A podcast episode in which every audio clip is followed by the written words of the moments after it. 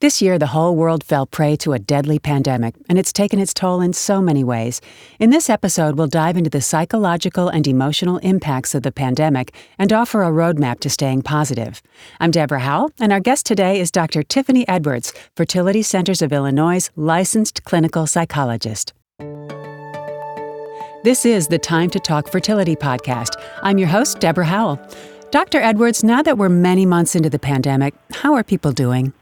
You know, that's kind of difficult to answer because I think it's based on a lot of different factors, including what you've dealt with up until this point. Maybe you've dealt with the loss of a job, the loss of a loved one, so you still may be struggling. But I think for a lot of us, we've started to adjust to new routines, to new ways of staying and connected with loved ones. We're trying to pay attention to the guidance that's being given in regards to safe and best practices. So I think we're adjusting to some of that initial uncertainty, and that's maybe lessened.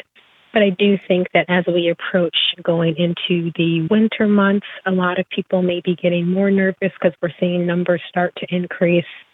I think a lot of people, too, may just be tired. You know, we are 9 months into the quarantining and distancing, working from home. So I think we're still kind of adjusting, but I think we're also managing as best as we can at this point. Absolutely, I agree. Now, you work with patients dealing with infertility. What kinds of concerns and worries are they expressing? I think a lot of patients, they're really wanting information on the ways that COVID might impact their plans in regards to treatment, whether their plans might be canceled, whether there's going to be a postponement. I think they're also wanting information on the way that their experience with their clinical team and treatment in general might differ based on COVID restrictions. I think many patients, they're also wanting to know more about the impact of COVID on their own health, the health of their child, their health if they were to get pregnant, if you will.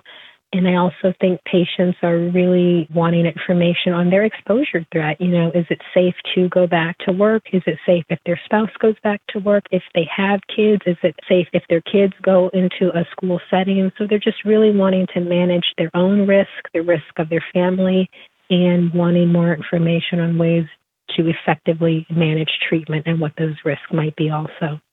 Sure. Now, the response to the pandemic is different from person to person, of course, and which includes those in a relationship or marriage. How can couples navigate this?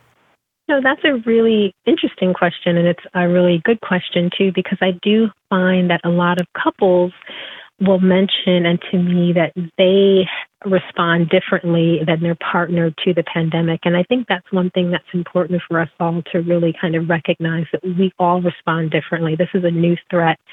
This is a new experience that none of us have ever really gone through. And so a lot of times I think people are shocked at their own way of coping with the pandemic and their own response patterns also. So I think it's a really good idea to kind of step back and recognize that you and your partner may respond differently.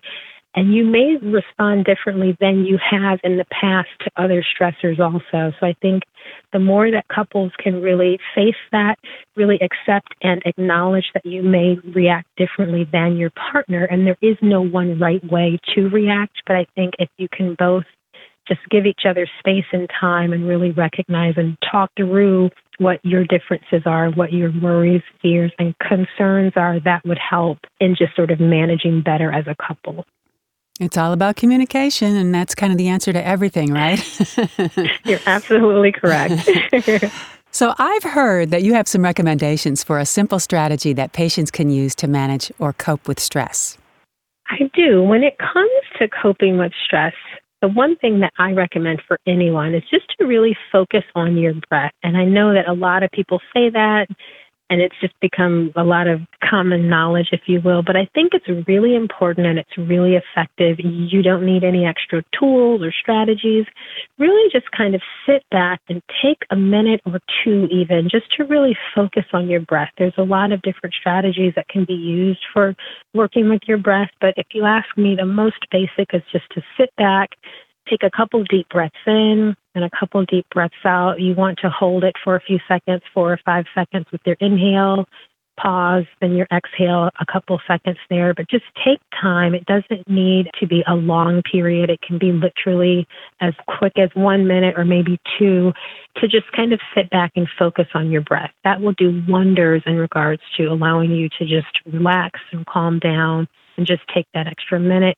The other nice thing too is that's something that you can do throughout your day. So if you feel like you're getting overwhelmed or you feel like you're getting kind of panicked, that's a nice opportunity. But even if you feel calm and you're just within your day, you can just take a minute or two to just take that breath and focus on your breath throughout the day. It's really effective in terms of managing stress. I was doing that as you were talking about it, and I was lifting my shoulders during the intake and lowering them during the exhale. And, it's a difference. It's a mental difference for sure. It really works, and I love that you were doing it then, because I think a lot of people feel like you have to set aside time to go in another room or not be engaged in the activity that you're doing, but you can literally be in conversation with another person and still be focusing on your breath. They would never know. You can also do it while driving, as long as you keep your eyes open. Now, I've heard you mention the 5-4-3-2-1 coping technique. Can you explain this for our listeners and when this might be helpful to use? Yes, this is another strategy that I really like, and I tend to encourage this when I'm talking with patients that tell me that they are experiencing issues with panic or feeling very overwhelmed. And this is a strategy that's really effective because it keeps you present focused, and it keeps your body and your mind in the present. And so basically, if you're feeling really overwhelmed, if you're feeling panicked, if your mind is kind of racing, what it is you focus on 5 things that you can see. So you just kind of step back and say that I can see my television, I can see the floor, I can see a chair, I can see a book. So focus first on just 5 things that you can physically see. Then you focus on 4 things that you can touch. So I'm touching my laptop. Now I'm putting touch on the table. I'm touching my coffee mug. I'm touching my phone. So you focus on 4 things that you can physically touch. Then you focus on 3 things that you can hear. So I can hear my television. I can hear my fridge. I can hear my children playing. Then you focus on 2 things that you can smell.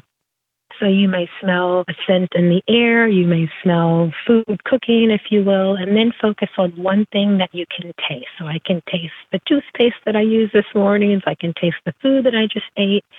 By stepping back and being able to focus on these 5, 4, 3, 2, 1 things, it keeps your mind present and it keeps you present in the moment. And it avoids you getting caught up in any anxious thoughts or any thoughts of fear or just overwhelm. So that's a really good strategy if you're feeling very overwhelmed, if you're feeling panicked in the moment. It's a way to recalibrate and bring you back into the present. I really love it. Thank you for that. Now, the holidays are ahead, of course, which are usually a joyous time. So do you think they'll provide a bit of distraction from everything or maybe be another source of stress for people? I think it might be a little bit of both. And so what I mean by that is I know this can be a stressful time, particularly for patients that are dealing or that are in treatment for infertility, because this is that time of the year when we all get together with family and they may be asking questions like, are you expecting? Are you planning? What's going on? Get us in the loop. And that can be very stressful for a lot of people, especially if they aren't in the phase that they want to be in, if they've just finished a plan that didn't work out. So that can be very stressful because you're just inundated with questions. You're around other family. They might be announcing their own news. So it's a stressful time. So with everything that's going on with the pandemic, we might be seeing less of those engagements and those interactions. So that can lessen that stress and that anxiety of going into that. But at the same time, with the restrictions due to the pandemic in terms of distancing, they also leave people feeling very isolated also and not being able to spend time with loved ones and family members. So I think it's a little bit of possibly both. And we also don't know if people might be dealing with other stressors, like if they've lost their job, lost a loved one, or they're having some insecurity in their life or in their relationship. So I think there's a lot that people might be dealing with as we go into this time of the year. So it might just be both a time of joy, but also pain for some Hey, that's life in a nutshell, you know? Joy and pain, right? Yeah, you got that right. Frankie Beverly and Maze, right? Okay. I love it. All right, for those who are having a hard time, at what point do you recommend they seek help? I think that's really going to be based on when you feel you need it most. But what I always say is, if you feel like the coping strategies that you would normally use aren't as effective or they aren't working, that might be a good time to go and speak with a person trained in this area that can either engage you in different coping strategies or just try and talk through what you're dealing with. If you also notice that if you're feeling any stress or anxiety or feeling overwhelmed, or maybe you're sad and your mood is down and it's interfering with your ability to cope and deal with day-to-day functioning, that's also another great opportunity to maybe get some additional help. And during this time, what are the 3 R's you recommend following? The 3 R's, one being is to have a routine. So try and stick with something that you do every day. So whether that's getting up at the same time, going to bed at a certain time, making sure that you're eating meals that are good for you, those things are going to incorporate care tactics that are effective for you to make sure that you're at your best functioning throughout this time. That's number one. Then I think it's good to also reach out into others, not only for your own benefit, but for the person's benefit also. I think it's good just to make sure that we're staying in contact with one another and keeping those relationships going. And then I think it's good just to sit back and reflect maybe on our own strengths, what is working for us individually, and showing empathy and compassion for others also. Yeah. Final question for you, wonderful Dr. Edwards. Can you share some words of hope with our listeners? I would say there is no wrong or right way to cope during this time of just increased stress. You know, I think people feel like they should be feeling or doing things in a certain way. And this is new for all of us. There's really no right way to cope and react to any of this. But I just always encourage people to be kind and to yourself. Cut your own self a break, be compassionate and empathetic towards others. And the other good thing is we're seeing advances made every day. So we are seeing light at the end of the tunnel. So I just really encourage people to maintain hope, and we will all get through this with each other working together. I agree 100%. And I read the other day that you can increase your actual life expectancy by doing random acts of kindness every single day. So there you have it. I firmly believe that as well. I really do.